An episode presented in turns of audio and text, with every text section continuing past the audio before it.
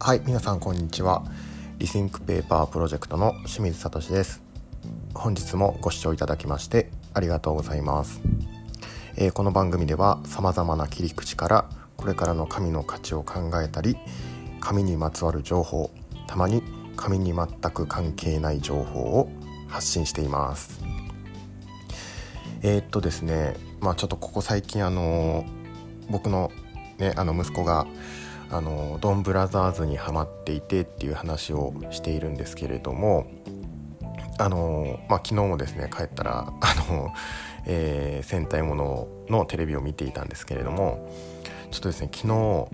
っと衝撃,、ね、衝撃的なことが分かりましてあのね僕あの Amazon のプライム会員になっているんであのいろんなサービスがあるじゃないですか。あの物がね、翌日届くとかプライム会員になると。でその中の一つにプライムビデオですか？でなんかいろんな番組が視聴できるみたいな映画とか番組とかが視聴できるっていうサービスがあるんですけどでそこで、まあ、僕もいろんなアニメを見たりとかするんですけれどもそこでねあのまあ今の時代だったらそのあなたに合わせたそのおすすめ番組みたいな感じであの Amazon がですねピックアップしてくれるんですね。でその中で、まあ、あなたが興味がありそうな番組っていうことであの 上がっていたのが、えー、言いますね、えー、仮面ライダーダブル、えー、ウルトラマン銀河。ウルトラマンタイガー。えー、っとですね全く興味ないです。しかもねウルトラマン銀河とか大河とかちょっとねもうややこしいしもうやめてくれって思いましたねもうこれね完全にドンブラザーズに引っ張られてますからね。はいというわけで今日もよろしくお願いします。えっとですね今日はあのー、ちょっと紙とは関係ないんですけれどもあの話で聞いて面白いなと思った話題を取り上げたいと思います。えっと、今日のタイトルは、えー、世界で今一番勢いのあるアパレルブランド知ってますかというテーマでやっていきたいと思います。えっと、皆さん、アパレルの会社、ね、あの、世界ランキングみたいなの言えますか？今、世界で一番売れてるアパレルブランド、アパレルの会社ですね。えっと、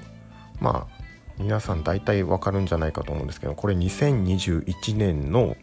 えー、ランキングですね。世界ランキング。ネットに出てるんですけれども、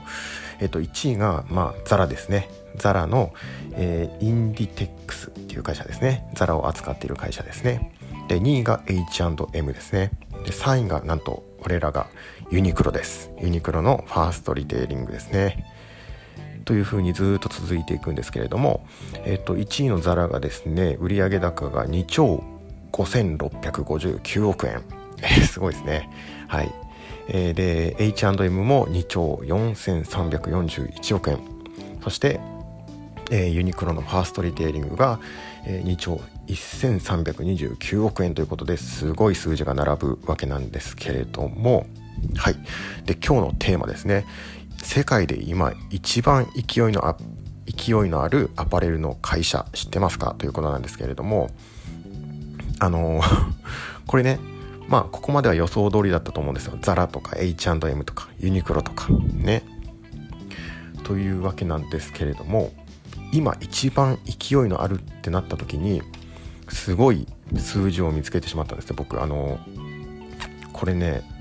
2019年ちょっとねその会社があの実際の数字を上げていないので何とも言えないんですけれども2019年のえー、数字なんですけれどもこれねあのー、エピックゲームスっていう会社が出しているフォートナイトって皆さんご存知ですか？これね2021年時点であのね3億人以上のあのー、プレイヤーがいるユーザー数があるゲームなんですね。で多分使ってる人結構いると思うんですね日本人でも。フォートナイト。僕の友達でも結構やってる人います。あのねなんだっけまあゲームなんですけれどもあのー、バーチャル空間みたいな感じでなんだっけな有名なトラビス・スコットとかあとは誰だったかな日本だと米津玄師さんとかがライブをやったりしてるはずなんですね。すごいなんかあのー、ゲームと言いながら結構いろんなエンターテインメントが楽しめるそんなバーチャル空間のゲームですよね。でそこでまあ自分がそこの自分のそのバーチャルのね人物をそこに置いてでいろんなゲームとかそういう、えー、ライブを楽しんだりとかっていうことをするんですけれどもそこでまあその自分のバーチャルのその空間にいる人間にあのー、洋服を着せさせたりあの靴を履かせたりっていうことができるんですね。そのまあ、ファッション関係の売り上げがなんとですね2019年時点で約4600億円を売り上げてるんですね。これはねすごいことですよね。ゲーム内のえっとですねあのアパレルですよ。がなんと4600億円を売り上げていると。ね。まあこのそのフォートナイトで売られているものでは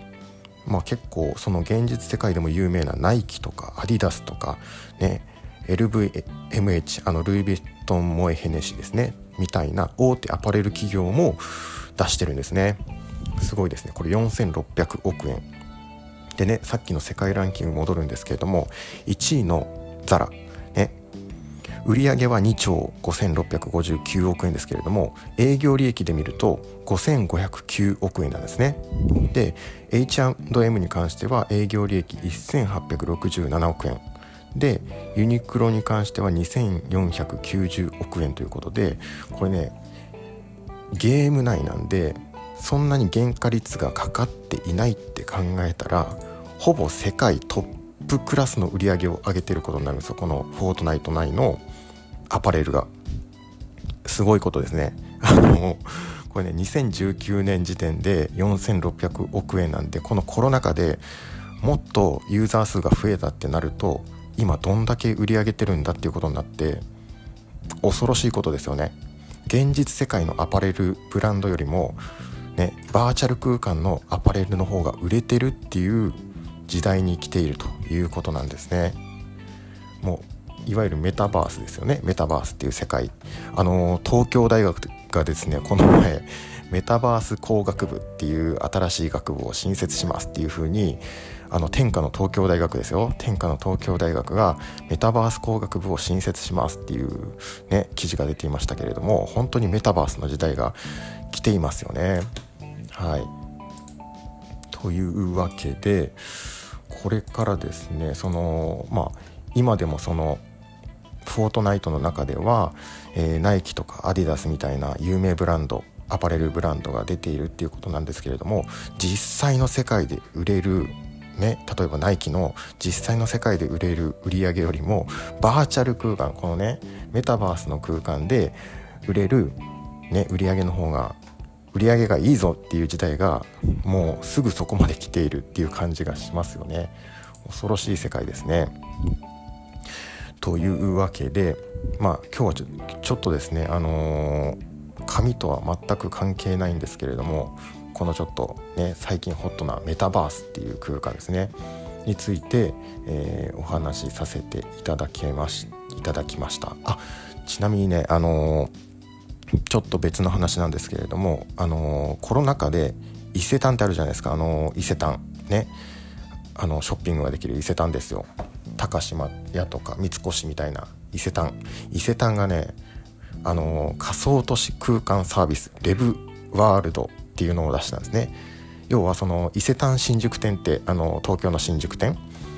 一番有名な伊勢丹の、えー、お店があると思うんですけれどもあそこを仮想空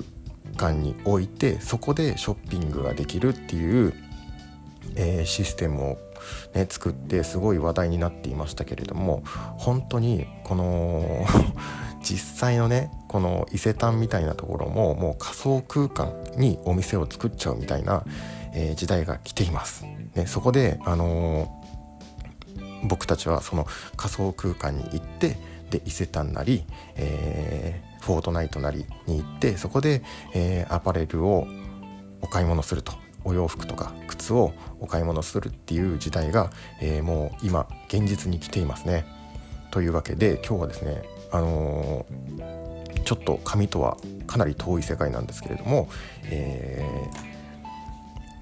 ー、世界で今一番勢いのあるアパレルの会社知ってますか？というタイトルでお届けしました。